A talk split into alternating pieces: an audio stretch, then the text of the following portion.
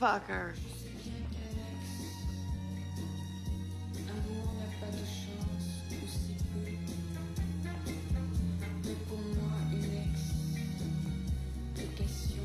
Welcome back to A Simple Podcast, the podcast dedicated to the 2018 film A Simple Favor.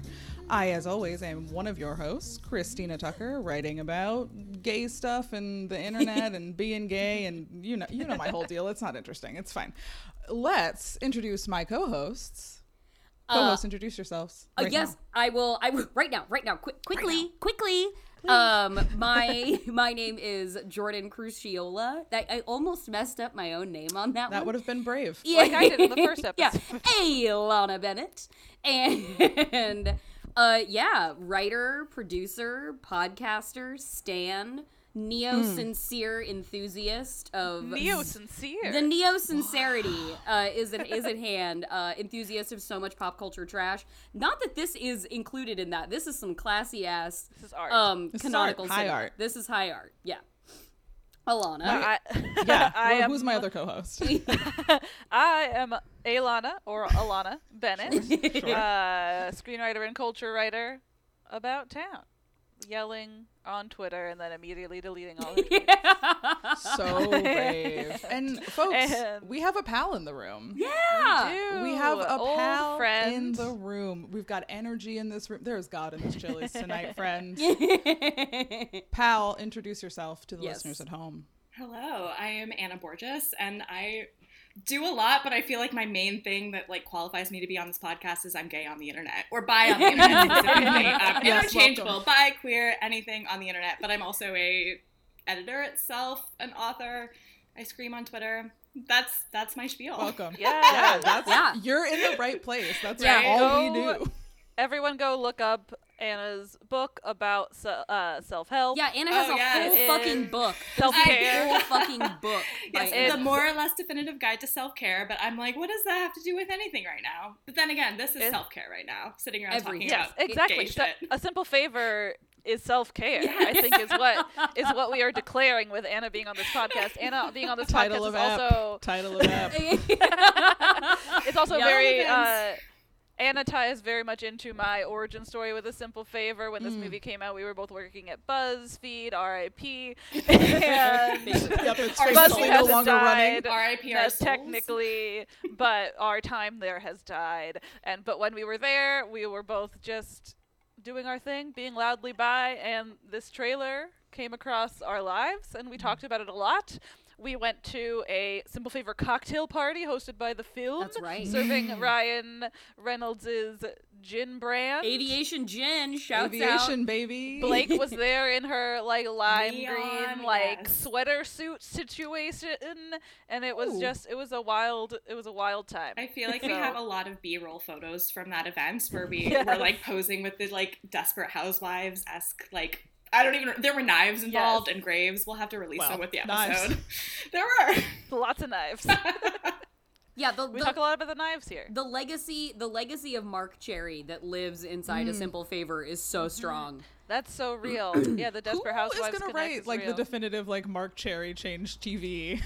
like, You're right, man. You're right. And that I was a different time. I think there's so much to the like the the camp and soapiness and brightness of something like a Desperate Housewives that even mm-hmm. seeds the way for like Glee, for Yeah. American Horror yes, Story. Like the campiness. Also, I for, I did not realize until recently that that series literally inspired the Real Housewives franchise. That's why we have that entire franchise. Jesus, and there's Marc so Cherry many of invented them. our current world. Okay, so actually, listeners, TM, we're copywriting that book idea. None of you are writing it. Yeah. In this room are You're giving away book. your your property right now. And I know if you just say TM after you say a good idea, Yep. legally you're There screwed. So Yeah.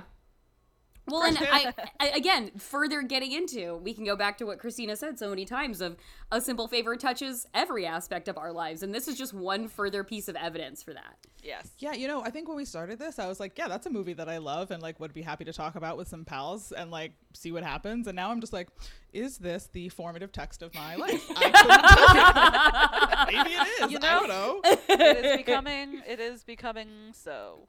I have become Let's- more obsessed through listening to Mm, to y'all talk good. about this. I was like, oh yeah, I'll Same. rewatch before the episode, and then I was listening, and I was like, oh no, oh no, oh no, it's coming back. Falling deeper into the stand-up. I thought I feel left it. it behind me. Alice through the looking glass is us through this podcast.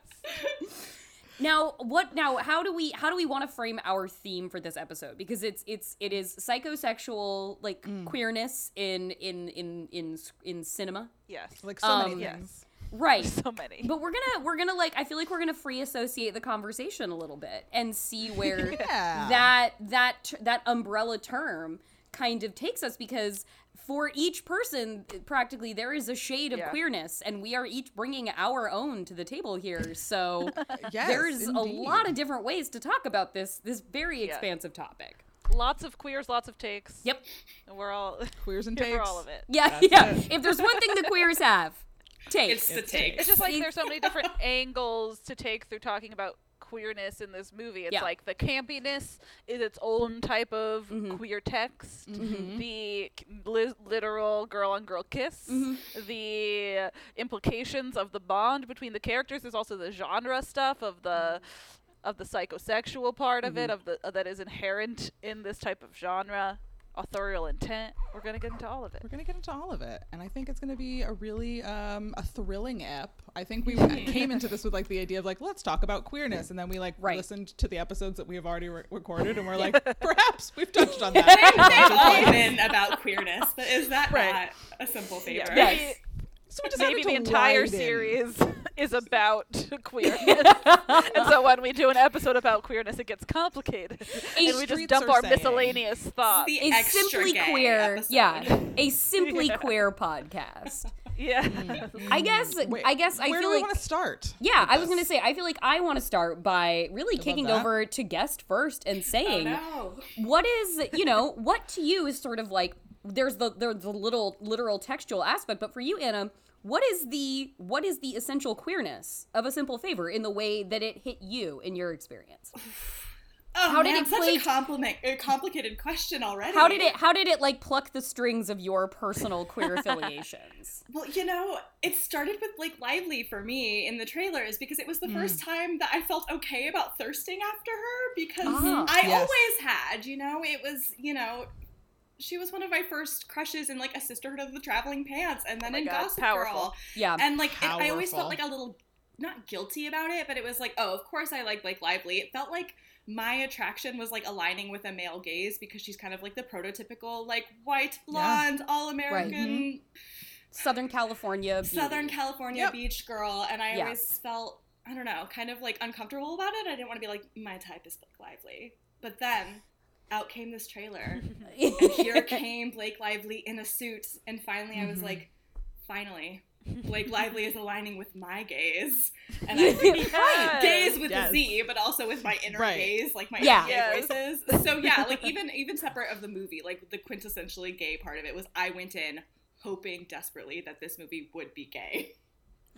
I think that touches on something interesting that we spoke about with Renee Ehrlich Kalfus, who designed the costumes for this, where she talked about there was um which you the episode is about to come out, so Anna, you will be about to hear this. Um there is a there is a costume that was used and then scrapped in which Blake Lively is apparently wearing like a dusty pink neoprene, at least semi-transparent tank top.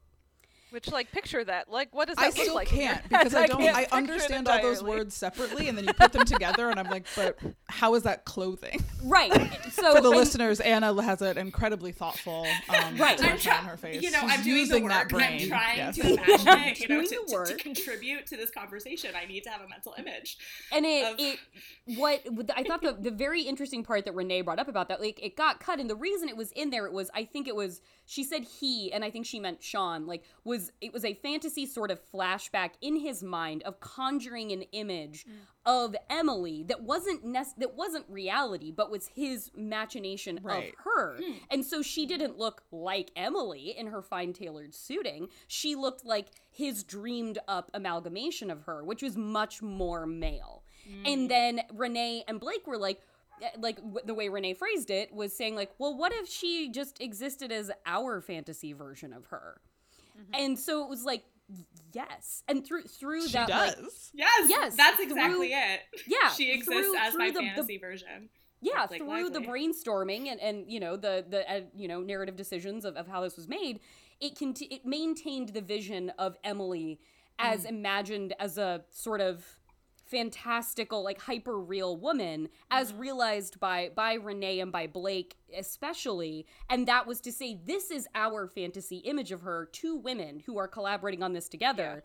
And so i think that i think that speaks very much to what you were saying. Like that speaks to the realization of this person in this way after we saw her like you said in maybe mm-hmm. sort of more male gaze oriented dimension for a lot of the way she'd been styled previously to coming into it, you know these this starlet and this this costume designer saying like yeah but what if we want to give her power in the way we think she should have power and and and Yes. present her in this aesthetic vision the way we think it has the mm-hmm. most attraction like a, attraction magnitude to it so i, I think Yeah. that i think you are receiving the creator's intention It worked. is It what worked, i'm listener. saying It worked. It, it, is what all those words are for Movies work. Movies work. It turns out. the it intent. did remind me.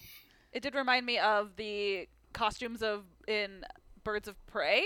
in that, mhm. in that, that is Great a movie point. that also Great very point. much removes the costuming from the male gaze Mm-hmm. even though as we like obviously a simple favor is directed by a man but it was very clearly uh you know the idea to dress her in suiting Mm-hmm. instead of the like they talked about renee talked to us about instead of dressing her in like sh- short skirts eh, like all Leg the time and showing the exposing legs and what you expect to show of blake lively. They were like actually let's put her in suiting. Let's put her in something that I mean, it just like it hits all the cylinders of, of capturing the the queer gaze because you're literally putting her in gender bending suiting, Mm-hmm. literally male suiting, and She was taking away the heterosexual like gaze from it or thwarting it a little Mm-hmm. thwarting bit it Right. yeah Kind of in the way it. that yeah and the, the the movie that reminded me of that is birds of prey because totally you know she uh harley quinn in that movie is very much dressed she's ev- she's technically showing more skin in some of the costumes than she is in suicide squad but it feels completely different it's like Yeah. no one else she they put her in in one of the main fight scenes in like a pair of overalls and that's her fight a gold lame overalls Yeah. is her big fight look and just like compl- like thwarting the expectations and that makes it feel more powerful and draws in a different type of audience that would that would appreciate it and that feels like a this feels very undergrad to say a queering of the of the vi- of the No. aesthetic Baby, that sounds like grad school to me. Come on. no. I think that, and I think that's a really important, and the why this conversation, why this umbrella is so big for this topic is because we are so trained to receive a certain kind of visual information from the very male, very heterosexual point of view that we've seen basically a century of cinema in. We are only lately coming to a mainstreaming of a different gaze, and therefore anything that deviates from that from that that main course of how we've always uh, consumed media is an other. It is queering the gaze of the film to take it out of that perspective. And it actually looks like in the case of both and what we know literally from what Renee has talked about and what it looks like in Birds of Prey is that it actually went to the act it's like somebody actually went to the actresses and said, "What would you feel best in?" Right. Yeah. How would you what would you actually want to wear in this scene? You're playing the character, you know her better than anybody. What would you do? And it actually looks like and the sort of the resonating power of how the actresses in Birds of Prey, Margot Robbie particularly, and, and Blake in this, like, do feel like they were given the agency to say, how can I best live in the character in these scenes and in these clothes, as opposed to someone just handing it to me and being like, you know what, you know what's gonna make him go wild. like she, This uh, three-piece suit that she's going to wear to pick up her child at the park, like a normal mom. and it does feel like especially potent or especially powerful powerful i'll say powerful Potent. Unpack potent for I'll me, say. I'll say powerful to see it on to see this used with Blake Lively Mm-hmm. or Margot Robbie, who are very often put in like a very specific Hollywood box. Yeah. It's like they are very often put in in roles Mm-hmm. and in uh, characters and projects where Mm-hmm. their character is about that male heterosexual gaze. and it's a and hy- and it's a this- hyper femininity. It is And it's a taking a, very essential kind of of beautiful, a very essential kind of Yeah. aesthetic appeal that is dictated to us as like the white blonde norm of this is what is attractive and this is what we will mass market, and Mm-hmm. Yeah. and serving that up in the most sort of like broadly pallid way possible, being like, Yeah. isn't this exactly what you want? Literally everyone on the planet. There's nothing else you could want from this, right? It goes all the way back to like a Marilyn Monroe archetype Yeah. to up to like a Megan Fox archetype. It's like Right. imagine. Mm-hmm. those women dressed like Katharine Hepburn, and it's just I like have. it's a, exactly. it is a it's a Most- it's a twist that feels powerful because it's sideways from what most people force on them, Mm-hmm. or or not to force on them, which implies lack of agency in their careers, Mm-hmm. but. Uh, that the box that Hollywood likes them best in, Mm-hmm. I Right. would say. It's The the box that Hollywood that knows how to work it, with. you know, because it's It's not the like we twist that haven't queers it. seen women wearing suits in cinema before that exists, but the fact that it's like a Blake Mm-hmm. Lively or Margot Robbie turned on their heads wearing the suits is Yeah. what makes it feel, or at least what Right. first pulled me in. Like, oh, this is made for me, and I don't Right. even know if it was, but I sure as hell claimed Yeah. it. Well, and, Yeah, I think like even before you know how queer the movie is going to get, it is that just like that entrance, and you know now mm-hmm. having talked to a good amount of the people working on that, like that her getting out of that car with that suit on in the rain with that big ass umbrella is just like I don't. I don't know how, but this is gay. like the hair this is down, what gayness too. is. This is what homosexuality is. Well, and I, I, I think there, Snapping. uh, such a great thing about it, what so much like the fun of taking ownership, like you said, of Anna, like d- this belongs to me now. Like the fun of taking ownership of something like this and seeing it done so wonderfully and with so much integrity in the hands of creators who are actually really respecting the material that they're working with and the, the themes that could be on hand is that you have like apparently as we learned the cinematographer for this movie has shot many Victoria's Secret commercials.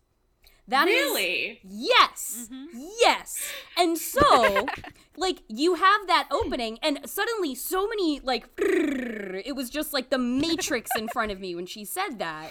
Because, like, you have that opening scene, and how it's shot is absolutely that slow glide up Rosie Huntington Whiteley, except she's only in lingerie and she's got hmm. wings on. There is that aware, like, there's that awareness of that kind of thing that works in the animal brain. Like, the people working on it knew how to frame this and shoot this to be like, hey, you know what really gets that base thing going in people is exactly how I'm going to shoot this shot. But you take that and you combine it with the agency of the actors having a say in how she wanted to be dressed and a costumer who wants to push things a little bit and be like, you know what, let's tailor some mm-hmm. fine classic men's suiting. And you can invert what is expected out of that panning up the woman's mm-hmm. body shot that we're so used to, we're so conditioned to see ending in a certain way.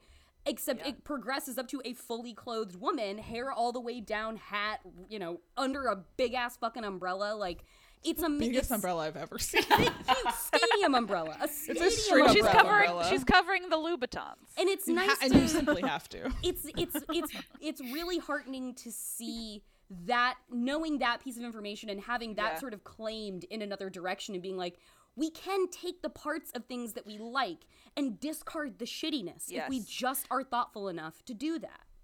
Yeah, and I think that that that framing of that opening shot, like the fact that it's shot like a Victoria's Secret Mm-hmm. commercial, tells you exactly what you need to know about desire in this movie Totally. because it's literally Anna Kendrick's character looking at Blake's li- li- Blake Lively's character in the same way you look at those Victoria's Secret commercials. Absolutely. You cannot tell me that that is heterosexual.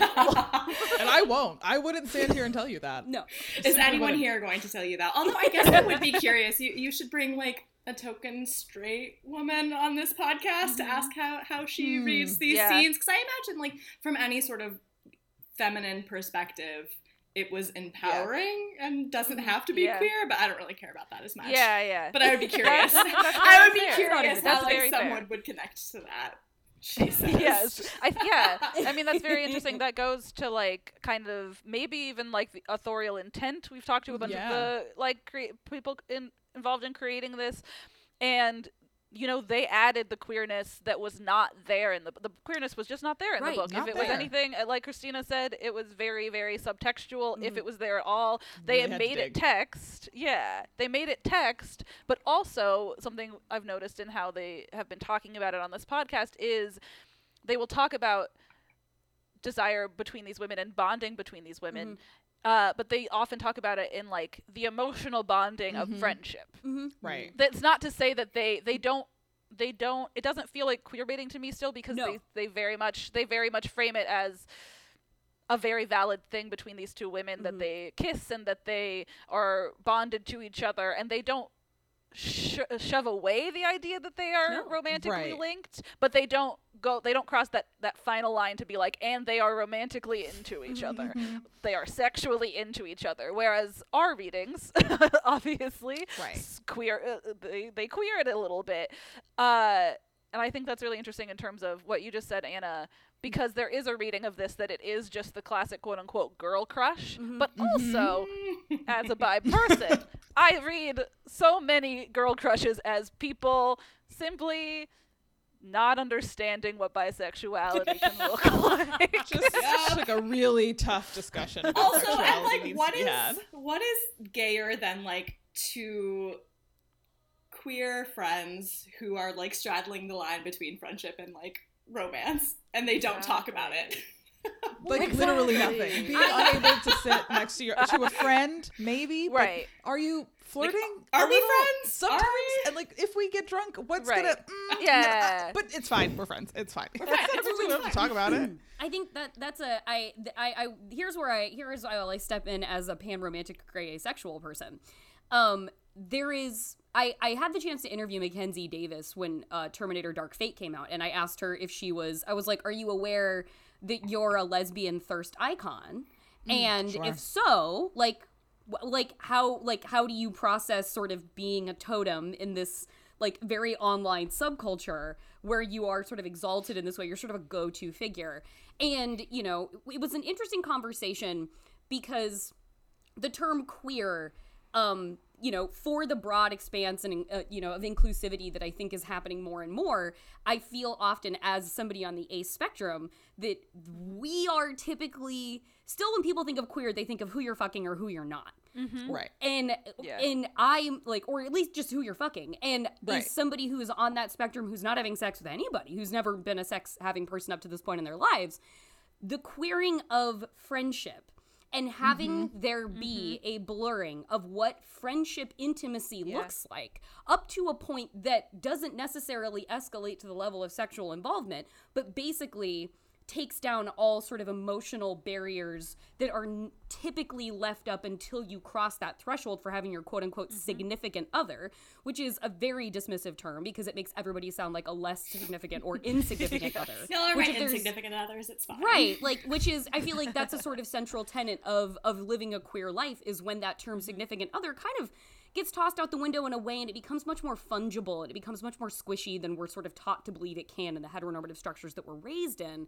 And so for me, the I know one thing that just really makes my heart sing when I'm watching this movie is like I would be happy to see these two characters just take it all the way. Just land that plane. I would be thrilled about it.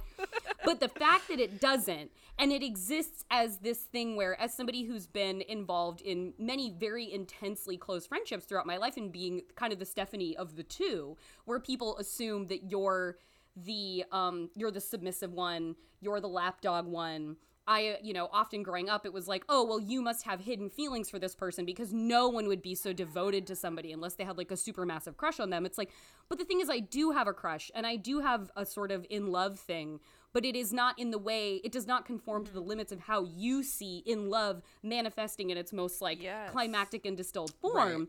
And so, like, Preach. the idea, yeah, I mean, just like the idea Yes. it's it's it's, Yes. it's often it's often minimized that one can be in love with a person to the fullest Yeah. amount if they're if unless they're having sex with them.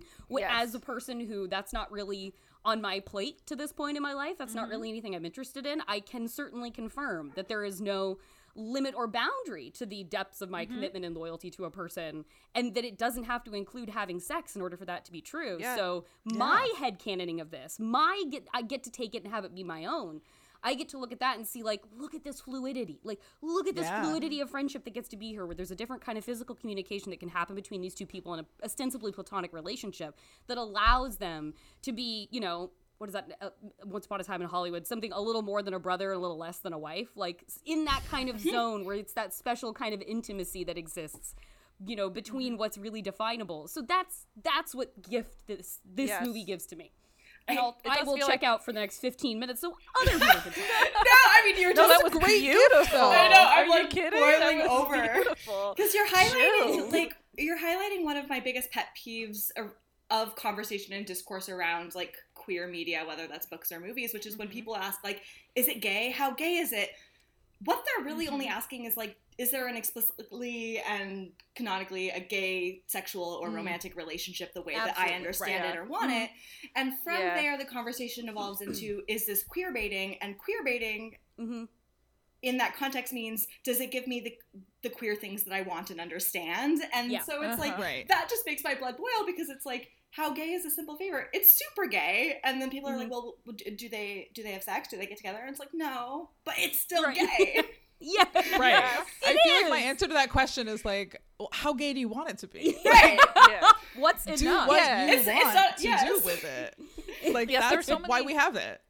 Yeah, there are so many boxes that we try to tick with different queer representation these days of like do they say bisexual Mhm. out loud Right. which like uh, i am a person who likes to hear that more and more but i don't Right. think that you know on the good place for example that eleanor is not bi just because she never said the words i am bi when she very routinely t- expressed her romantic and sexual attraction to women One of the Yeah. best things about The Good Place was the immediate recognition of Eleanor and Tahani and that she was into her and the running joke of how attracted she was to her throughout the run of the show. And El- does- Eleanor Shellstrop is a bisexual woman. Based on your last 10,000 comments, it would be Stone Cold Steve Austin's head on Tahani's body. Or vice versa. She's not going to make you anything. She doesn't Right. have to be having sex with Eleanor Tahani. Shellstrop. I'm sorry, that's a bisexual name. Like I Yes, just I don't make the rules. bisexual I just follow them. everything about her then that is a that the Tahani and her feels like it feels like it feels like it echoes what is going on in a simple favor Yes. in a does. of ways in terms of the ways that it straddles a crush on somebody versus Yeah. a, a complicated friendship bond Yes. and so you know when it comes down to queer representation you know we want and we fight for for many good reasons mm-hmm. Mm-hmm. like specific things that specific uh queer Bechdel tests about like what we count as it. But there are ones that like this one falls a little bit to the side of what a lot of people are looking for to that, but I don't I don't think that means it doesn't count in those conversations. Mm-hmm. It doesn't have to be the pinnacle of queer cinema, but it definitely it falls into a, a camp. A campy camp. A campy camp. Campy A camp, campy camp, camp. camp of camp. We love now camp. I'm just imagining the like good place AU of Emily and Stephanie. they would go for it. They would fully live out this movie. Oh, both yeah. of Dusting off the old AO3 account, my friend. I know. Tahani Well, would that- freak out. Sorry, I'm, I'm crafting a fanfic now. No, Tahani would freak out, and she would leave, and Eleanor would follow her and it- try to expose her, and then they would kiss, and then yes, it would the movie would happen. Oh, see, I was imagining it the opposite way, where Blake Lively that's a Anna that's a very fair too. show up in a good place. and, and this And is what clearing soulmates. media looks like, friends. It's a lot of Exactly. Different experiences. It's a lot of different places we can go with these kinds of texts. And that's why that's why I'm just I'm so glad for me and I'm so glad for each of you all that we are queer people because You know there what? Imagine not being queer. I imagine genuinely couldn't. and Who knows a straight Even when I thought I wasn't, I actually couldn't imagine that I was. I just like there's such a baseline level of creativity you need in your in your mm-hmm. life to see yourself places. Like we're coming to a point now where like Gen Z, they don't think they I don't think they have gender or sexuality. They're just out there living it, man, in their They truth. just have TikTok, man. Yeah, they That's have all I need. TikTok. They are all things and no things at once. They cannot be boxed in, and that's so good for them. But for like anybody, like for the millennials on up, we've had to do the head canoning ourselves for throughout our entire lives, which gives us a phenomenal ability to spin up so many great narratives and hypothetical situations that like deserve to be stories in and of themselves. That's Now why we're all part of the creative class. right? Well, now I'm like, how our our line through that lens of like how gay is it is like, does it surpass what I could already create in my head as gay? Right, like, yeah. it does it Mhm. surpass? You look at like a simple favor, and you're like, I can pick up all of like the queer like subtextual or textual clues and does it go above and beyond maybe not but it's like that's not my line anymore that's not what i'm looking for Yeah. Mm-hmm. Yeah, absolutely. Yeah, I think it's really. inter- I I feel like we've been having, as a community, as a people who take in culture, just like more conversations about what queerness looks like in films and what it should look like mm-hmm. and where it should be and who it should be and if it's mm-hmm. not this, it should be that. And it's like that's all, I guess, fine. Mm-hmm. But at the end of the day, like. If I'm enjoying something and I want to make it gay in my head, in conversation with friends, I don't know, in a Yeah. fanfic, then like that's fine too and like maybe it like to the expectation to make everything everything for one kind of person or all Yeah. kinds of queer people is just like Can't do it. yo that's not gonna happen so let's tap the brakes on this like As our ranks grow and more and more people Mm-hmm. feel safe enough to come out and live their truth, To come out and like, come out. the box of what the box is never gonna fit what everybody no. wants. No. It, and it it really is about I don't know, our all of our individual creativity, the creativity of the people making the thing. A thing that just occurred to me is that a handy way to talk about queer vibes these days is that is that uh that uh award show I think it was the the Gay Men's Chorus. I don't remember Oh, which at the show. it was. Independent Spirit song? At the Awards. Independent Spirit Yeah. Awards, and the the list of things that they considered gay in cinema that year, like the So concept of a cursed bird my or Laura Dern. that was out I and Exactly. I, I, A a, cursed who, bird I have is a friend gay. who wrote it. Yes. Oh, a cursed cursed bird. the title of the film diane the title of the film, Diane. I have a friend who wrote for who wrote for the broadcast, and I'm quite sure that the person who pitched the Laura Dern song was a gay man. Like, Yeah. I, yeah like ob- Yeah, obviously it was because it couldn't. You can tell. It, yeah, it wasn't coming from a group of people who are like, you know what? I've followed the Netflix account long enough. I think I understand how like urban thirty something queer people talk. No, No, that yeah. has to come from inside. It comes from the, the community. yeah, yeah. yeah, You have to understand that just singing the words Laura Dern over Yes. and over again exactly. is gay. this is this is where you know marriage story is perhaps one of the most heterosexual films of our time but brave take a brave take but, But- it has Laura Dern in a courtroom in a, like a bandage dress like rip- like talking about her kale salads and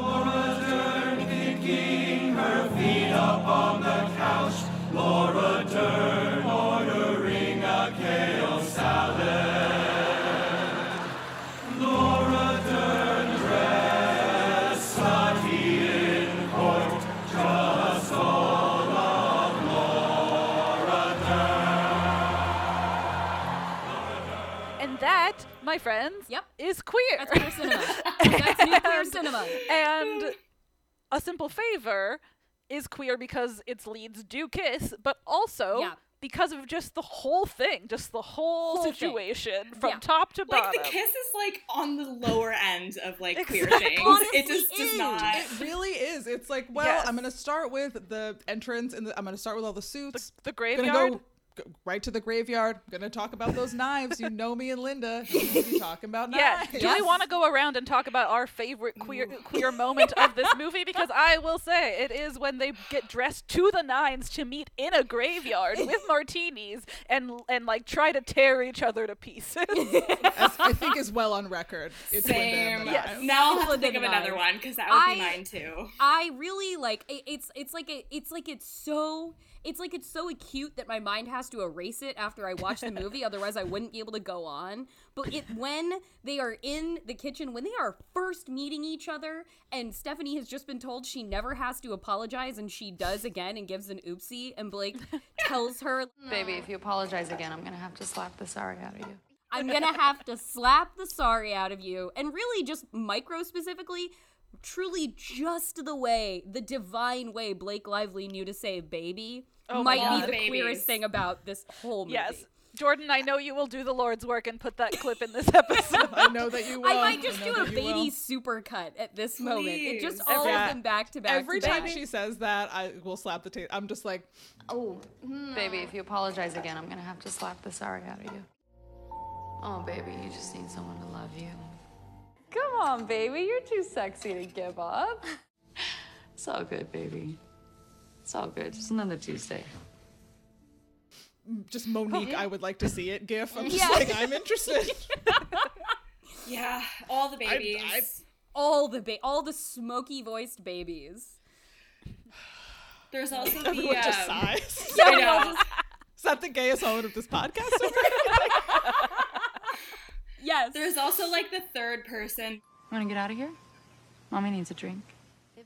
which oh. brings Oh. up daddy mm. vibes to me because Oh, for, yeah. for some reason, like daddy is always going to be better for me than mommy, even as a queer woman, just because mommy just doesn't do it for me. But like it does when Blake says. That's fine. I'm holding that brand down all by myself. Yeah, like mommy, yeah. But like Blake in this movie is daddy, but like the best Yeah, no version. doubt. Yeah, it's no, just, like, that's She for is sure. daddy. She's daddy and, and Anna Kendrick is baby, so it all just Yeah. it, it syncs up very Yeah. well. Alternate title for this movie is simply Daddy. honestly. daddy. A simple daddy.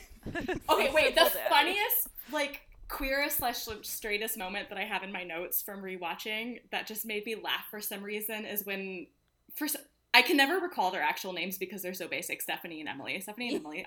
Yes. When when Emily, I'm just gonna say Blake Lively. When Blake Lively is recalling the threesome that may or may not have happened, is there Right. a And I think we on this? I think we can confirm did not because as as I mean not that incest is Paul off Feig limits this. in this story, but as Paul said, that was his like niece. Oh, Yes, the, the Okay. TA It is was supposed to his be. Sean's The niece. Which, like, yeah. I Did did not not expect. I did, not, expect him expect- to be his niece. That was his niece, but again, as we have established, that is not actually Did not happen. That's not just yeah, he, he said that, and we all did like dog, confused dog. Yeah. Okay. Interesting. okay, but the funniest part of that is when Anna Kendrick is, was was like, "Oh, was was your husband jealous of him?" And no one's mind goes straight to like an MM like MMF No. threesome. That was like Nope. an overarching of like, I'm not going to say the gay thing because I'm self conscious. Was he jealous? You obviously had a threesome with a man, right? Like no one assumes that you and your husband had a threesome with a man. Obviously, No, that no. was a woman. I don't know. It just was the Yeah, it's like a, smallest it's like a weird like panic. Like, um, I've never thought He- about g- he- sex gaily, so not thinking about it right now. Absolutely not. AKA like Very me far when I'm 12, mind. trying not to acknowledge that gay exists at all because then I would have to think about what that means for me personally. Like I get you, Anna Right. Kendrick. I that's feel- what be that's the definition of being twelve. I, I do feel like Stephanie's entire personality is me, like freshman year of high school, like very much claiming to be heterosexual, but having like a whole folder of like WB star lady faces Oh, saved yeah. to my computer. oh yeah, it's my Catherine Zeta-Jones wall that I had as a child in my Yeah, room. that's a Yeah, From just like Chicago? Alyssa, just like so many pictures of Just Alyssa Milano and everything. Char. so many photos. I, I I just feel like I need to apologize to my parents consistently for a being like mad at them when they asked me if I was interested in women. I did that to my mom too. Like, how I was like, dare "How you ask dare me that? I'm gonna go sit in my window alcove again. That's papered in photos of Catherine Zeta-Jones, and also I'm desperately sorry that I printed every single one of them with their home printer. So much ink. Oh no, ink is so expensive. In 2004, my God. My my Queerness biggest image folder spendy. was absolutely Angelina Jolie. So Oh, many Angelina Yeah. Jolie images. The beginning may have been Joey Lauren Adams in Chasing Amy, but the real sealing of the deal was Angelina Jolie and Gia. That was Gia what- hit us. just put it in wax. That just stamped it in wax right there. Whew. I do feel like Angelina Jolie's entire career is a is a foremother to Blake Lively in this movie. Who's your daddy now? Yeah. Yeah. Ooh, a take. Oh, I like putting those two in conversation. yeah, I would. I, it just occurred to me, but I do think that she was taking some Angelina vibes. Blake could do a Mr. or Mrs. Smith reboot. I could Yeah, see like her doing Emily that. would wear a vial of her of her twin sister's Oh, blood yeah. around her neck and then make out with her sister. Yeah. you know. Yeah, if if if if it had not been if it, if it had not been like a prenatal birth like death, like if there had been a body, they she would have obtained the blood of the of charity and worn it in a vial around And her like neck. tattooed it onto herself. yeah, yeah, Yeah, the tattoo that's would their been like shitty tattoo would have been done with like their, Their dead blood. sister's blood. This Yeah. got weird. We're spiraling. Wild. I also love that Spiraling. this has just turned into like, how gay were we when we were like preteens? Bend it like, Like- Beckham. yeah, Yeah. Oh my God, that entire film is Soccer it's, and try- gay. it's trying so it's trying so hard not to be to cross that final threshold, but it cannot stop itself from being queer cinema. That's It a whole literally other has a whole- episode, y'all. It literally has a plot point predicated.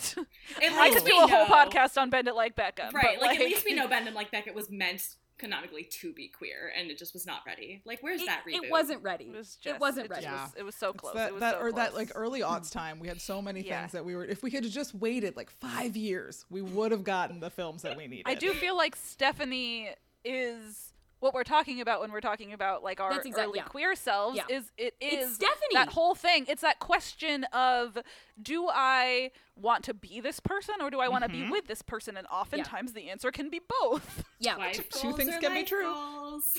yes wife life goals. Wow, that's beautiful. I got it from Tumblr when I was like a wee a wee And it's stuck but- you with were you. a wee, It's a wee homosexual. and yeah, it's stuck with you. No, I think that I think that is. I think that's so much of I for for I would say the majority of the audience tuning in. Like there will be a few people who can legitimately associate with Emily. There will be many people who can't legitimately associate with Emily but think that they do. But there will be many. There are many who see that Stephanie character yeah and she has that you know she's walking and she's talking on the phone she's like you know there's you know i don't know i've never got all this tension between like working moms and stay-at-home moms. Like i've never really been able to make friends with either. Like this is not somebody who knows their place it, Yeah. throughout this movie up to the point of after she has this formative relationship with emily and learns so much about herself through it and comes out the other side then Yes. she has a sense of who she is and she can be honest about that and that is that Mm-hmm. like you like she has that fun spunky plucky emily energy about her on the vlog but there's so much confidence radiating off of her even Yeah. in that final vlog compared to the first one and it's like yeah you found your footing like you got your swagger like you you had your queer breakthrough Hi, moms. Stephanie here. We have very exciting news today because we signed up our 1 million subscriber, Mrs. Carol Findley of Ames, Iowa. Thank you for joining us, Carol. Yeah, you can feel like the desperation on her dialing back slowly. Like when we first meet, like the needy energy that just reverberates off of her body as she's like, "Do you guys not have a, a, helium tank at your house? That's so weird." Anyway, I can volunteer for like eight other things, and like if someone would just love me and be my friend, that'd be really cool. But no pressure, like absolutely no pressure. to her just being casual in that gorgeous kitchen at the end, like, Yeah. "What's up, moms? Send me a crime tip if you got it. If not, whatever. Let's make I- some soup." something that I find very moving about Stephanie's story is that she is she is very much the person who like she talks about it in the brother fucker scene. Yeah. The thing that wildly drew her to fuck her brother is that her father, again, wild. Her father was the only person who saw her and she lost him. Mm-hmm. And then she mm-hmm. fucks her brother to be seen again. the quote and she loses him. image of her father Oh, 30 yes. years younger Can't dig into that. But, she is a person who is so desperate to be seen and who is not seen by anybody. Mm-hmm. And so when she meets Stephanie, she first at first it's aspirational, but then eventually it becomes, oh, this person does see me. This do- person does not judge me. Mm-hmm. I mean, she kind of judges her for the brother fucker, but also she doesn't because I think they see kindred spirits in yeah each other. i think so And so it is like this this A to B of like not being seen and being so desperate for that and then becoming becoming into your own once you are seen, which I feel like is a very queer narrative. I'm just oh. Yes. absolutely absolutely not really Yes. fully becoming yourself until you are able to like live in live in the light of like who you actually Wow. are. That's I'm joining thing. Alanna's cult, by the way. Right? I know, same. It's but that's another thing when people ask like how gay is this movie or a movie, they're asking how many fully realized queer characters are there? But it's Yeah. like Yeah. you look at it, they don't need to be. They can Yeah. be on their journey. Like does it matter if Stephanie identifies as being a queer woman? No, absolutely No. not. Because like so many queer people had significant portions of their lives where they did not identify that way, and as Alanna Yeah. is saying, had to come into it. And even if it wasn't like a coming out or coming to Mhm. queerness story, textually for Stephanie, it kind of was if we wanted to read it Yeah. that way. Listen, if we're going by through the the queer narrative that, of this, I'm just gonna set out a pitch for Paul Feig for a simple favor too. Sorry. His proper title is close personal friend of the pod. Close Paul the Feig. friend best friend, show? our best friend Paul Feig. yep yep Right. Thank you. Just gonna throw out that this first movie is very much Stephanie coming into her own and like, st- but she's only starting at Yeah. the end of this movie to come into her Mhm. own. In the second movie, I'm just saying she's unleashed I She's want that unleashed. role reversal. I want like There's a- oh, there's a role? up, like Yeah, there's the role reversal. There is that last step into realizing who you are, which I think means looking back at that relationship with with Stephanie Mm-hmm. and or with Emily and realizing what that Oh. actually was. Because like, listen, As I so many so of many, us do. Yeah. I had so many crushes in high school that literally, I literally, I had two friends be like, "What? You just haven't had two women friends be like, what? Crushes on girls are normal. What do you mean?" Uh-huh. And two women friends who identified as heterosexual at the time, and I was just like, At the time, "Uh," meaning no longer. I was like, "No, no, no, I don't have crushes on on girls. Sometimes I want to be them, but like, Yeah. that's fine." And then I look back and I'm like, "Oh, I had a wildly big crush on this person." And I this feel like person there are and two this buckets person. there of like at least past Anna being like the innocent crush that like she never realized was a crush, and then the super Mm-hmm. intense female friendship that you didn't Yes. realize was like all consuming love, and then you look back and you're like, we were dating, Yeah. and then Yeah. mad that we weren't dating.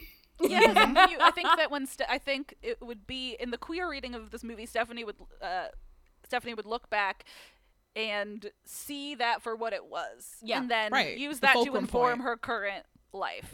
Yes. And I just think that that is a square cell. well, It yeah. absolutely is. And it, it's like, oh, sorry, Christina, go go for it. nope. I literally was just saying like, and I was like, thank God Jordan's talking because I had actually nothing to say. Whoops. No, I mean, I just podcaster. there's there's you see this like an- this little anxious ball of energy in the classroom at the start with Stephanie, and then you watch her like entire life snap into f- tight focus when she sees Emily getting out of that car, and that like uncomfortable shifting in her stance when she's just looking at Emily walking toward her is like, that's not a mm-hmm. straight person. I'm not Everyone's saying I know. gay friends. Yeah, I'm not saying I know what your shade. Yes. I'm not saying I know what your mm-hmm. specific ID is, but like if you Yeah. can be struck and overwhelmed like that, that is a That's a queering. That is a queering of attraction that you that that is a precedent setting moment in this person's life and I think is something that each of us can identify with of having had that like abadi abadi abadi abadi abadi abadi abadi Yeah. like whoa moment. Yeah, I didn't think my Yeah. swim coach was cool. I was in love with her. That's what happened yes, and I can Duh. we talk about like I think there is also an element of this, and we'll dive into it more in the episode focused uh, like solely on Stephanie. But I think there is something to the way that Anna Kendrick plays this role too. Yeah. I think that she mm-hmm. does bring a queerness to things. She Like, She does. just she doesn't read fu- like I. I mean, they fully anything lean about into her that with Pitch actual identification. They fully yeah, I don't into know. that energy with Pitch Perfect. So whatever I don't it know is- anything about her, how she actually identifies. I just know that she brings a bi energy she to not things. Self-identified as I've- queer. I have no idea. I have I, okay. So here's here's the In thing my we should head, It- cite. she she might be. Here's the thing we should cite that I think that'll be relevant to matter, the really, Anna. but- No, no, no. But this will be relevant Famously, to the Anna episode. This will be relevant to the Anna episode, but it also is clearly extremely relevant to our um to our conversation here, where this didn't have anything to do with a simple favor. But it was on Instagram. Anna Kendrick posted a photo of herself in an astronaut suit because it looks silly. And somebody commented on it and was like, that looks really, like, you look really dumb. And she responded and she was like, hey, man, like, why you gotta be so mean? Like, I could still fuck your girl. and he, Mon Dieu. people, people Hello, like Anna. found his profile and I think sufficiently brigaded him to where he deleted his profile, and Oh she God. followed up on her own comment. And or like posted a screenshot of the exchange and then put it on her account and said like, "Oh, bro, like I feel really bad. Don't delete your account, but I could still fuck your girl." and it was Well, like, okay, that's some that's some energy. That's some energy. yeah, it was. Yo, the first one was I could fuck your girl though, and the follow up was I could still fuck your girl. she really wants us to know that she can fuck your girl. I just need the whole world to know that Anna Kendrick could fuck your girl. Yeah, like Anna Kendrick, self-proclaimed Mrs. Steal Your Girl. That's some Emily energy. It- That is. yeah. That is. And so I think, like, I, I um, what I'm saying is, I, I think what you're reading is based in Yes. evidence. A lot. yes. I think that's all we need to know about that. We will leave the rest to her personal identification, but the energy Right. is very clear Yeah. and textual. oh yeah.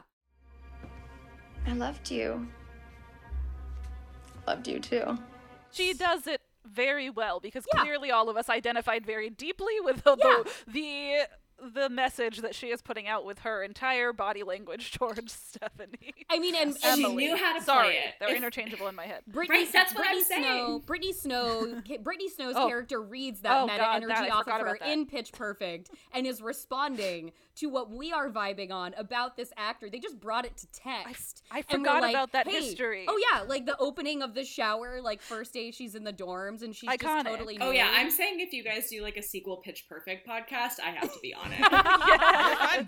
No, that's we have so done real. I think we have like four spin- spin-off podcasts at this point. I, We're just I like, love this deep dive. I deeply love those movies, Anna. So you can fucking count on me.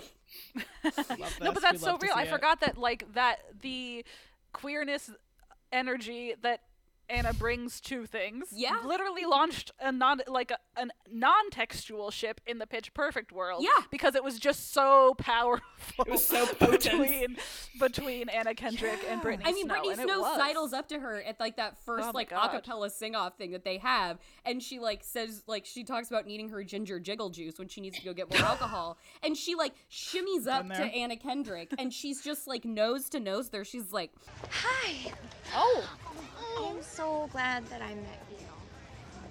I think that we're gonna be really fast friends. Yeah. Yeah. Well, you saw me naked, so. ha- and like it carries through to the second film. Not heterosexual. They like she like propositions her when they're having like a sleepover at Anna Camp's like summer camp that she had like professional I work forgot about cooperat- this. Yeah, They're laying there face to face. Yeah, I'm gonna like be revisiting the Pitch Perfect films, which is a weird thing I didn't think I'd say today on this um, podcast. I'm, but a simple favor. I'm glad so I could come knew? through with the stored away with my mind palace knowledge of the Instagram events in this movie yeah. once again. I know that Brittany Snow is not in this movie, but now I'm feeling like we have to do a Brittany Snow episode. oh yeah, because You we've got to take it to Sophia Bush. We've got to take it to John Yeah. Tucker Must Oh my God, John Tucker must die. This is going I would down also, if we did a John, hole. If we John that, Tucker must die. if we did a John Tucker haven't Must thought Die about that podcast, movie that so one first, that one first That Okay, one- that one before. first. I mean, that was Perfect. that, That was one of the first gifts I ever watched a million times. Was Oh my Sophia God, that Bush was- and Brittany Snow in the car. Okay, stop. All we need is one kiss, and then you leave him wanting more. It is not that hard, okay? Oh my god, I'm gonna have to show you, aren't I? Okay. That listen, I watched that. I rewound that scene so many times in the period when I thought that I was heterosexual, and that, That really should have tipped me off. everything. That movie's so I'm gay. regretting seeing that movie hungover in Scotland on a trip to Scotland with my high school uh, because I was like, Oh. I don't know what's happening. I don't really know where I am. I know I drank way too much Bacardi 151 Oh. from the bottle last night because I was 17 and had a liver that would allow me to do that. Oh yeah. Oh my god. I just band have So I to guess say that this is what happens when you guys t- decide to freewheel the queer episode. Yes. It's so fun. All we're gonna talk about is every queer thing ever, Can I talk about the mummy now? Can I talk about Rachel Weisz and the mummy? right? Like, Can I you know it a lot there? of you know right like i don't know if you saw this but like kyle buchanan when he was still at vulture did a feature that was the script descriptions of 50 iconic female lead mm-hmm. characters mm-hmm. and the mm. description This is a great piece. of rachel weisz's character in the mummy was and we meet evie a typical prudish nightmare. Oh, Rachel Weisz, Rachel Weisz in the Mummy, queer icon, a typical prudish. spit in, spit in Rachel McAdams' mouth, queer icon. yeah.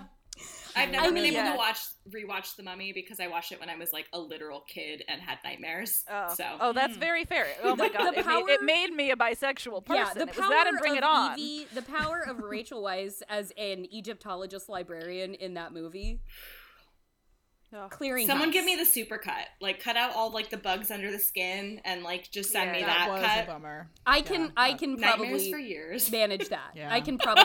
Do it, please. I will find a way to just get you the important clips. But yeah, no, I Oh think my this is I think this is really important for the queerness episode because this is Yes. super gay. Like how we're doing this is This like is where our brains go when we have these conversations. yeah, a fundamental part of I, I think like so much of I, I think what you know where this movie succeeds, which is how we've talked about, is how the kiss is almost like a footnote of its gayness. Like it's really important, but it's not the most gay thing that happens. It's just the most Right. obviously gay thing that happens. So much that is important about queer representation that we that we need to really fully embrace as we move forward in nuanced representation is not just doing the checkbox thing and making sure we have like each person on the acronym represented, but having a pervasive, undeniable fabric mm-hmm. of queerness that out of which every out of which the whole quilt is made. Mm-hmm. So just that is how people actually will come to understand and empathize. That's why like Schitt's Creek feels so authentically queer because yeah. what Dan Levy sort of stitched into every aspect of David and how like and how that shows humor and how it feels and its light and its warmth.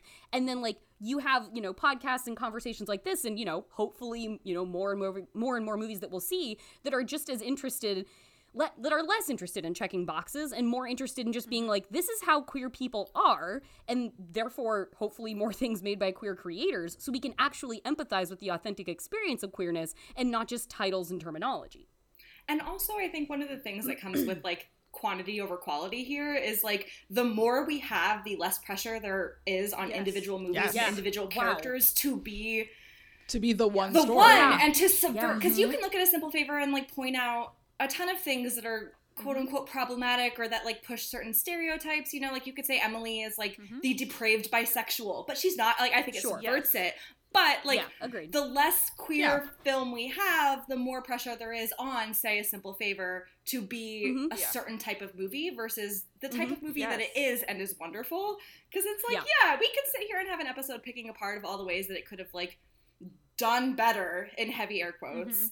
In terms of like proper representation right. again yeah. air quotes mm-hmm. and air it's quotes, just yeah. like right you know and, and, and it's like what do we mean when we say that do we mean like then everything can like nothing can be fun right. everything has right. to be like you have to be that yeah, perfect bisexual and yeah. everybody like, has to be sucks. perfect queer people it has like, to be my own model, private idaho model tropes yeah it is it is very it, and that can make it even hard and discouraging to write queer stories because you, if you keep up with the discourse because there's this pressure to never touch any trope. Mm-hmm. And so yeah, mm-hmm. I've been mm-hmm. thinking and a lot about come from the somewhere. Yeah, exactly. come from somewhere. And it's I'm about the way that you do it because in this movie Emily like, is I'm technically Yeah, technically Emily is the villain of this movie. So she does fall into the the trope of the queer villain, into yep. the into the depraved queer mm-hmm. villain as you said Anna, but also because of all the the emotional content of of uh, Stephanie's story. Yep it feels like that is also a queer story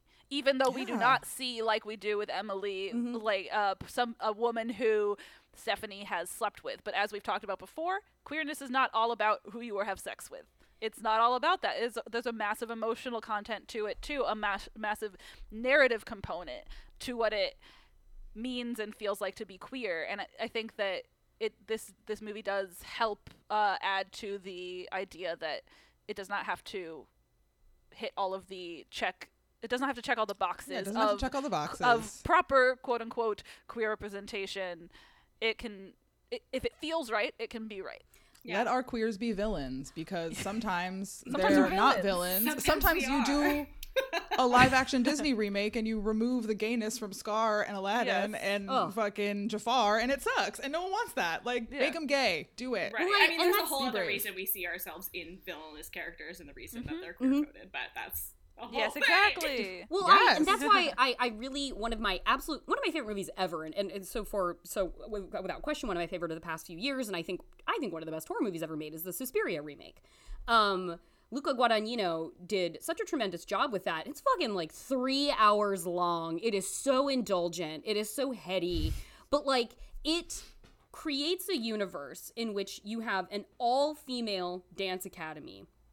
And it is so gay. Like this movie is so gay. And there are no characters having sex with each other there are like there is very much there's very obviously though like a sort of central love story that involves Dakota Fanning's character or Dakota Fanning Dakota jo- that I'd love to see it Dakota Johnson's character and Mia Goth's character where there's very clearly that that queering of friendship that we've been talking about. And when you create a world that is within the sort of patriarchal warring nightmare of 1972 Berlin amidst the Baader, Mon- uh, Baader Meinhof attacks. You have this sort of most masculine, aggressive expression of presence, which is which is the post-war post-war in Germany. And and the, these terror attacks and the hellish bombing of the of the landscape and people living in fear and terror, and then you have this sort of little enclave within it that is protected from the world outside, but yes, protected by witches, half of which are pretty fucking bad witches. But because they exist in this micro society that is their own, that only operates within the rules of its own sort of of its own parameters, it, it only is sort of beholden to itself it means that within that universe you can have queer villains who are not coded mm-hmm. be, who are not coded as villains because they are queer because, Because they exist apart right. They exist apart from a heteronormative structure that would other them. They are no longer the other. They are the norm within their context. Mm-hmm. So their villainy transcends however what their queerness would be. And that's sort of like that's the most beautiful thing about that movie to me is how it creates its own structures and its own societal rules that mean, oh, I don't have to think this person is bad because they're having like a sort of queer attraction. There's Yeah. a queer charisma between this person and another character. The only time men enter that movie is one he is played by Tilda Swinton in full prosthetics and drag, and then others are a pair of police officers who enter the dance academy and are put under a spell by a group of older women witches who are like looking at their exposed penises and laughing at them and making jokes about them. It's the only time you see men enter here. Oh and they become sort of villainous interlopers by their very existence in this world and they make jokes of them and reduce them to that. So Anna's about to flip out Anna's here. Anna's losing her mind for I the don't know anything about this movie, so this is the funniest thing that I've ever Great. heard in my I'm life. so glad this is What- how you were- What is this movie? Yeah. Yeah, as much as a three-hour horror movie is my worst fucking nightmare, I I'm There's, intrigued. there's so much going on in everything There's you so just much more going on than I could even. I would. I mean, I, I would could imagine if it's three hours Academy, long. Dakota Yeah, yeah. Johnson horror This sounds like the opposite of Midsommar, in that Midsommar is like very much a heterosexual nightmare. Yes, yeah. Like fully. No, Just this the is heterosexual Tilda nightmare Swinton, is what Tilda it should Swinton be called. is the head of the dance is- academy. The dance academy witches who run the place are all beholden to a. You just keep saying Dance Academy, witches is like it's a regular fucking sentence, and like I just need you to know it isn't. Yeah. It's a crazy It's thing like- to say. I'm like, thrilled to hear it, but it's bonkers. and Dakota Johnson shows up from Ohio because she gets accepted to this school. How do we have Ohio in this world? Ohio doesn't I thought, th- I thought that this was like in post- Macbeth era. Yep, yep. Same. The props Like when she department. travel from like early Ireland. the costumes department the costumes department crafted a bespoke penis for Tilda Swinton to wear in her costume Bespoke. just so she you know could that walk is around mounted in her home Oh yeah, somewhere. Yeah. Because like you do see her fully man naked at one point. You don't ever see real Tilda naked, but you see man Tilda naked at one point. But she did have a penis that she could pack while acting, just so she could fully live the male form. I don't Again, know why for the this. listeners, Anna looks like she has seen God, or maybe just- something scarier. just- Just, like the wonderment all is over her face. Like, you know, like you're describing it wonderfully, but I still have no idea what this movie is, and that And I honestly, I don't know that I need to. It feels exactly. good to no, me. I'm That just feels thinking like I a never want to look this up. Like you Right. described No, everything. I don't wanna know the real- Right. There, there, there definitely. I could definitely do a whole hour where it's like gather around, friends, while I describe scene by scene what happens in Suspiria 2018, so you never have to watch it. Another spin-off podcast. Oh they oh my god, that would be a great podcast. tumbling out. Actually, is just like all those people who love to go to horror movie Wikipedias read the and read Wikipedia, them. yeah. Just, just like That's me. D- Jordan does recaps. I That's- I'm definitely really good at have them. pitched that podcast I think- in the past, like because I'm I'm, like, really too good much at of a that. baby to watch it. So someone Yeah. Yeah. explain horror movies to me. But Jordan, sometimes if I donate listen to Jordan's a scary Patreon, maybe we can- podcast, they, I do get scared. I did Okay, listen to the that's Slate very spoiler special about Hereditary, and I still had nightmares about Hereditary. So Oh. That is fair. Yeah. I don't. That's Okay. I need to go back to the uh, prosthetic penis Yeah. part because that popped into my head as: Do we think that Emily pegged Shaw? yes, Yeah, Next question. definitely. I feel so sure about that. Like that. Saving the softballs for the end. There. yeah, yeah. that that big pink dildo is is Yeah. multi-use in that. Literally home. I do have that that, Stephanie- in my notes. Hot pink dildo. Stephanie was absolutely Correct. not ready to peg Sean, but she's Yeah. getting there. Yeah. And I before Yeah. like had they gotten like another month out of it, Sean may have started making requests. Yeah. He missed it. But I do think that that New York that New York boyfriend that that Stephanie has at the end, I think we know what was going on there. Oh yeah. We all do. Yeah, very much so. all do. Very much so. She She learned, got to the she pegging learned by some the end of tricks the the trade. She learned some tricks That's- of the trade. That's another You A to B about that she has. Not it's really pegging a, a to film about learning how to peg. It is. If, if you So. think about it, it comes down to that. Well, we have talked about the importance of topping in this movie, so yes. Yeah, it is all about uh, going from top sub to hard to verse to find, top. so.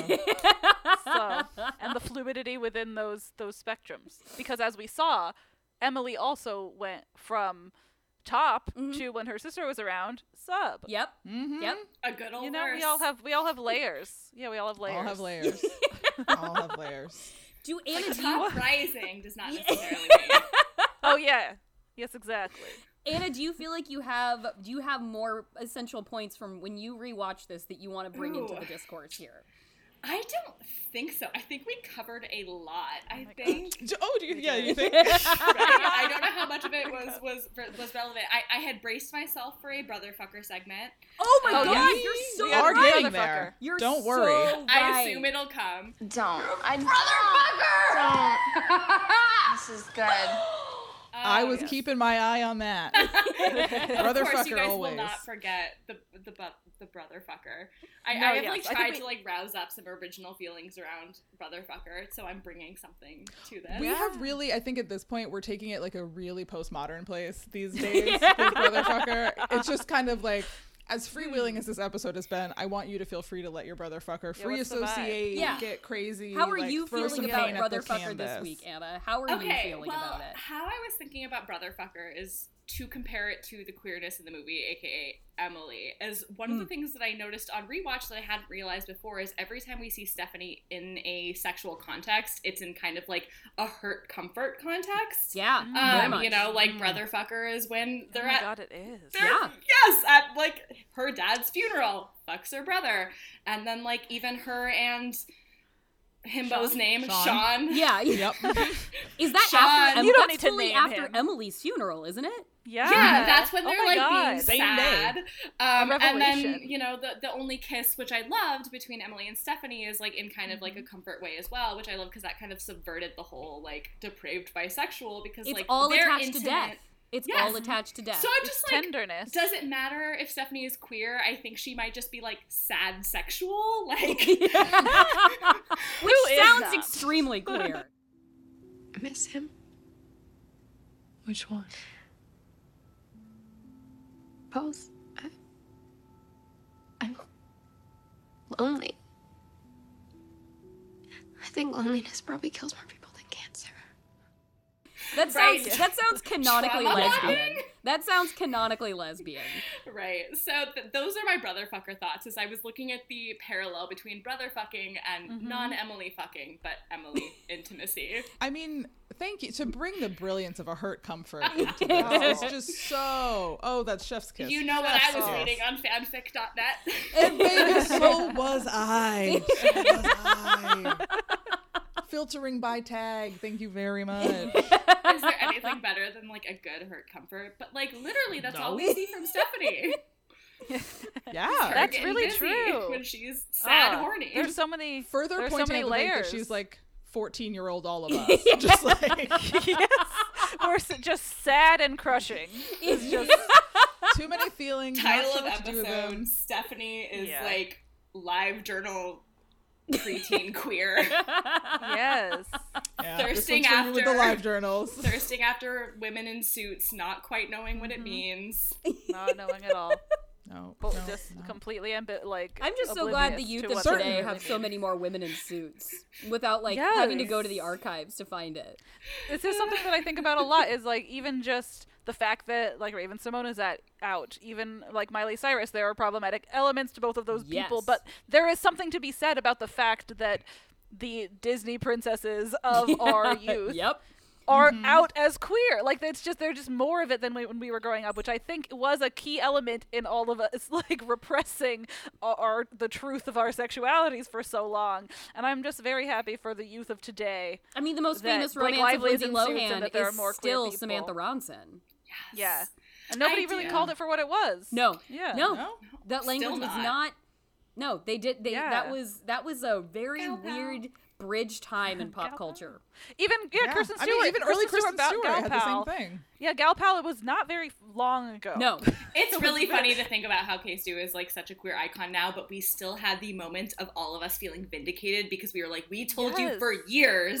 We oh had to live through We knew. K Stu deniers telling us that she was not queer.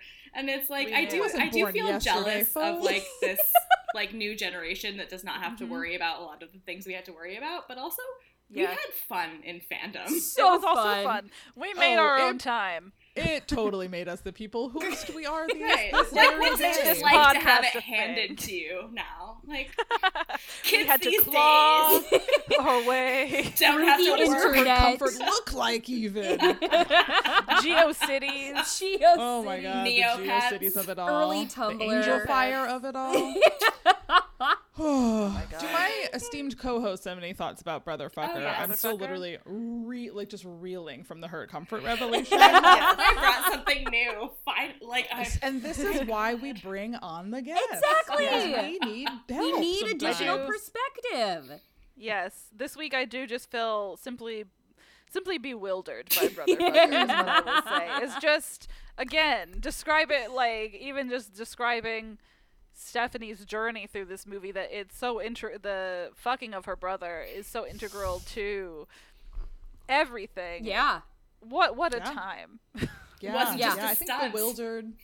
Bewildered's good. I I'm I'm gonna say I'm just still uh this week I'm I'm gonna I'm gonna focus on how bowled over I am by the sheer fucking audacity of Brother Fucker. in audacity. in the first quarter of this movie to say we are gonna introduce incest and you're going to not just want to keep going want to keep going even more and that by the end of this movie you're not even gonna be like I'm still not over the brother fucker thing in a way that stops you. Like you're gonna be like, guys, remember when that happened? But you're not gonna be like, you know, I just I couldn't get back in after the brother fucking. No, you're no, you you lean in. you lean in further. I and in. the movie makes an inside though- joke out of it. Yes. Oh yes, Anna. Go. I was thinking about my first Simple Favor experience, and it was in a theater, and like I was just coming in having not read any takes because I think I saw it close to when it came out. So I was only going off of the trailers, and as you guys talked about in your kind of genre-defying episode, Mm. I was expecting a very different movie, and that was the brother fucker scene was the most uncomfortable cinematic experience I've ever had because no one knew it was funny yet. You know what I mean? like, Great Yeah. point. That's a We were all like- too early in the discourse, and there's no discourse, and everyone's like, "Well, what are we doing with this?" like Yeah. not not that like light stuff didn't come before it there was humor but we Oh were still my expecting it to take a dark turn we thought it would be a more gone girl-esque thriller Yes. you know especially like non like movie people like me who maybe didn't have associations with like the director and everything like that Right, we were sure. all we were all like What do you do is with she, that? is Yeah. she, is, I think is she that's fucking so her funny. brother? Yeah. And it was Yo. no laughter, uncomfortable silence, me and my friends Oh, gently wow, clutching each thrilling. other. Like, That's so what- what is interesting. My theater screamed. Like that was it felt like that moment was like all of us being like, okay, so we're all on the same page. This is gonna just be a fucking gonzo My third show theater of was nonsense. not. That's And so I was in Boston, Massachusetts. Not I I do- for fun. Not not I do. not associated that with is, like- havens. No. That is like very fascinating to me because I do know several people who watch this movie and are just uh, just don't get it, who still just don't Yeah, get it. And I feel like there totally. is a, a, a, a context in which you sit down in front of this movie and you just don't understand what you're supposed to feel because you just don't understand where you're, it's coming from. And th- that's an interesting thing. I had not thought about Are that scene in the Because context of that. Yeah, Like the yeah. first experience my is very bewildering. yes. And mm-hmm. so the only reason I went back to rewatch was the gayness of it. If you're not looking mm, for the Right. gayness of it, do you go back and rewatch a simple favor to really get it? I yeah, that's so interesting. I- I- Listeners, let us know. I Please, Just yes, kidding, all of our listeners a are simple huge pod. They're all very homosexuals. no, we don't know what we do not have Get out of here. straight That is listeners, your do we? audience. Get out of here. Maybe, yes. I feel like there's a divide between like the the the queer friends I have who know who've seen this. They they pretty much uniformly really really like it, and the the straight friends I have, it's a, it's a more uniformly not. It's not a dislike. It's just like you said. It's a not quite, and there's just like a. It's good. It's like that hype. Yeah. It's It's good. like a- When I- I, I rewatched saw it, that. It was like we- no, you have to was rewatch weird. it Like yeah, it's Yeah. otherwise you don't laugh at Brotherfucker as hard as you should. because you're just like, what's happening? I think that's where I leaned it because I was watching it on my couch the first time, and I just like leaned in. I was like, wait, what? Excuse me? Yeah. Oh, it yeah. feels like, a, like it's like a release of a pressure valve. Yeah. It's like, oh, okay. This is where Once you going. know the ride that you're on, rewatching it is Exactly. much, is much different. Whereas And I, it's- as somebody like, who what is watches this? intentionally a lot of fucked up cinema, I was just like, "All oh, right, we're in." We're Yeah. in! Nope. Yeah. It's like I'm I'm coming home. the like the the perfection, simple favor, give it all to me. Ooh, I can describe the perfection to you guys some other time. we'll say This yeah. we is the gotta save some of podcast. I want. It's just Jordan explaining movies to me that I Yes. haven't seen. I love that this one episode of this very specific podcast that we created about one movie has been four episodes of eight different kinds of podcasts. Can't wait for As the John should when Tucker we're Must talking Die about- podcast. Yeah. Oh my god. Oh, very happily. standing by very to, happily standing by to reconvene John Tucker Must Die because that is a Yes.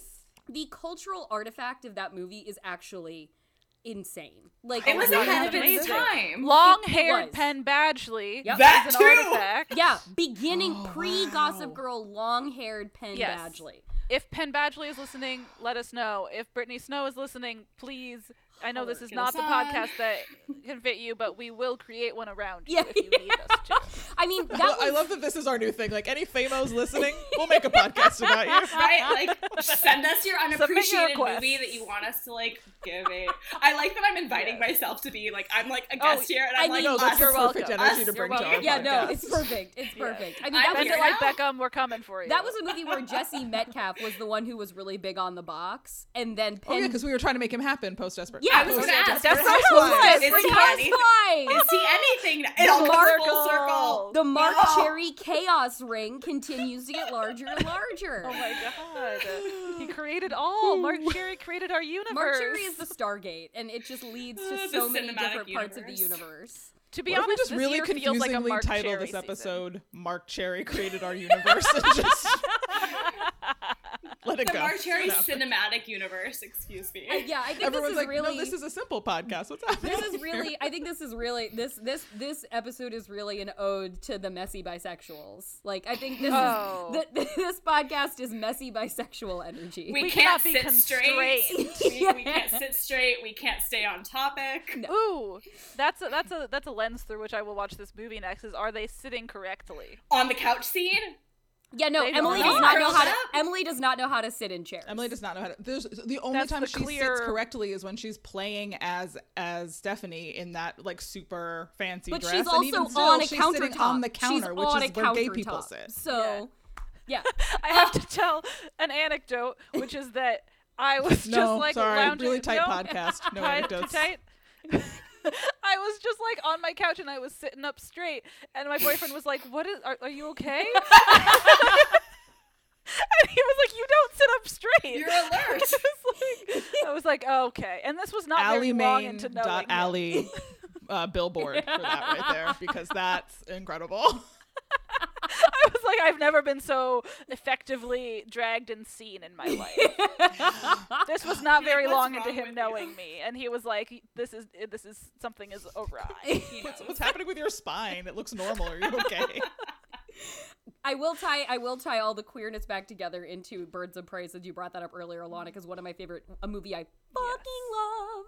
Um, um, when that came out, my favorite reaction to it on Twitter was somebody I don't I wish I could shout out their handle, but I don't remember it. Just saying that Birds of Prey is bisexual disaster the movie, yes, and I was like, that's the best possible. so many review. kinds. You've got Margot Robbie, many just like chaos. You've got uh, Mary Elizabeth Winstead, Winstead. Just like Mild. the shy, awkward Stephanie the Stephanie, one. the Stephanie. The Stephanie. Stephanie of the group. Yep. I But, like, with a crossbow. simple favor is bisexual disaster energy. Journey Yes, Smollett Bell yes. definitely being an Emily, definitely being an alpha. Pitching Journey Smollett Bell for a simple favor too, just throwing Ooh, it into okay. the universe. Throw it all I out mean, there. obviously, Just this podcast is there. going to end in Alanna writing a simple favor too, right? Well, I don't know if that's folks. the pull we have uh, acquired yet, but we're working on I'm- it. I'm- We've got some spin-offs to do. We would we would demand it. I think that's what the fans want. Should we should yes. we should we tie this up in a Should bow? wrap? Should we bring it to the How end can the we, line? folks? I don't know how we forever. tie Right, that's the thing. Like we just have to say, I guess we need to stop because otherwise we'll just be like, oh my god, in this time, and At then this gay? It'll- yeah, it'll be this movie. We're gonna be pulling out journals from our height. Like it's gonna yeah, get wild. I'll be talking about Allison Williams and Logan Browning in a cello dance hall sex scene supercut, Yeah. and could go on a mm. whole tangent about like the metaf- the metaphor of depression through Stephanie's story and coming out of it into the queer narrative. There's just I mean, so if many Anna would like to join again for the Anna Kendrick episode, we definitely Double have the things. Anna? Yeah, Anna, Anna on. on Anna, Anna on Anna on Anna. Anna. So Whoa! You just described another dream of mine. just kidding, Anna Kendrick. If you're listening to this, I'm not sexualizing you. You're wonderful. We're yeah, you you have integrity, Again, you are talented, yes. you are autonomous, you are in control, and we respect you. Any famos listening, we will do a podcast about a project you love, but also we thirst with respect and only admiration and love. thirst we with have respect, respect. is yes, tagline. That's- this is the kind difference between the male gaze and the queer mm-hmm. gaze. Yep. Mm-hmm. That's Respectful queer thirst female only. gaze. Yep, it takes it all back to like I love your agency. I love the control love you have. I your love the- intelligence. I love your self confidence that gives you this swagger that's so attractive. Yes, yes. Also, your like queer thirst is like thirst with a side of shame. Not only like old queer shame that you may have internalized, but also shame at thirsting because you Yeah. know Yes, oh, what's yeah, implicated because we're in apologizing. because we're mm-hmm. feminists. You're like, I know how that feels. and we, yeah. and we feel guilty about it. I think that. that this is where another place where you should drop in the baby. You don't have to say sorry. the yeah yeah the the slap the sorry out of you. Oh, hmm. Baby, if you apologize again, I'm gonna have to slap the sorry out of you. Oh, baby, you just need someone to love you. Come on, baby. You're too sexy to give up. It's all good, baby. It's all good. Just another Tuesday. I will say for our listeners, um, if you're still listening and you haven't said, Jesus Christ, what the hell is this? I'm turning this off. They've gone off If the people rails. are listening by now, still. Paul Feig, if you're listening, my apologies. he Um, did say that he listens, in which case, Yes. hello, Paul. Hi, Hey, Paul. Paul. Yeah. I Um, mean, say you're sorry, but your movie told us not to apologize. So told us never to apologize. We're owning it. Um, if anyone who is listening, Paul included, would like to come talk to us about literally any of the things, I, this is where I usually try to mention the things that we've talked about this episode. I have no idea what we've talked about. You don't know what don't we've know. talked about. Just come talk to us about gay shit. Yeah. At the had at the hashtag a simple pod. That's it. where we'll Yeah. be. Be queer with us. That's all you can Yeah, do. That's Yeah. what we did. Rejoice We in existed. That's all we need. Rejoice in your queerness. simple. Rejoice in your queerness. As ever, you can find me on twitter.com, the website at C underscore Grace T. Alanna, where can the folks find you? can find me on Twitter at Alanna Bennett, A L A N N A B E N N E T T. There it is. And Whoa. I don't know. There's a lot. There's some some queer aliens on Netflix. Hell yeah. Roswell, New Mexico. Roswell. I wrote on season two. Currently writing on season three. That is not yet filming, but soon. You're right. Corona. That's my baby. all She's right. a writer. Jordan, where can the folks it? find you? Uh, you can find me on Twitter at J O R C R U, JorCru. And you can find me on Patreon, patreon.com slash Crucchiola. And uh, you can find me on the other uh, another podcast called Disaster Girls. And hopefully I'll you have want more Jordan? That's where you go? Yeah, and hopefully I'll have another one up soon that I have an idea for, uh, outside of all the spin-offs that we're doing here. So hopefully I'll have another thing All to of share them. with you. Yeah, yeah, all of Uh, it, yeah. and then you can find So me all the podcasts. spin-off podcasts that we're going to do together. Donate to Jordan's Patreon for all Yes. of these Would love podcasts it. to exist. Yeah, would love it. We want to create the art, Take but we requests. gotta fund it. Yep. What, We what have to fund the podcast would you like? Right. If you're famous, let us know and we'll figure something As out. always, famous people. And finally, our esteemed guest, Anna, where can the folks find you? Um, you can find me on the internet at Anna Brogs, which is not my name, but it has stuck unfortunately from college. My name is Borges, but that was taken. So on Twitter and Instagram, you can find me at A N N A B R O G S. And normally I'm just talking about how depressed I am, and sometimes like providing tips from therapists that I interview in my day job. I mean, And between that is everyone- the kind of balance. Yeah, between the mental Yeah. health beat and the queerness, you have I feel like you're providing a value a valuable service in 2020. Like You know, we, that's- we need these things. That is like your We book. need these things. Self-care. Things Exactly. we're all gonna Go buy need. her book. Oh, oh, should Oh yeah. buy. If you want to buy my buy her book, that would be great. A more or less definitive guide to self care. We're coming up on the one year anniversary of it being published. Yay! What Congratulations. a We all cool need it. reason to buy that book. It'll be a We all couple need it. It's one of those books that is like it's about self care, but not in the way that a lot of books are about self care. Mm. It actually takes into account that self care is hard and not simple. And yes, It doesn't she always writes a- mean just do your nails. right? It, it, it, it comes from a place of hello, I'm depressed and suicidal, so I will not tell you to take a run unless taking a run is indeed something that actually makes you feel better, in which case you can take a run. Right. Take a run. Could you tell I don't run? take a run. sounds weird to me. I don't run Go on either. so- run. run. Skip I on a feel like little jog. Stephanie. Stephanie could have used Anna's book. We all could use Anna's book. She could have she could have used that for a mom's book club on the vlog. And as always, we love to say goodbye to our mom friends. And here we Bye, say moms. Bye, Bye, moms. From your bye Bye, moms. moms. Bye, moms.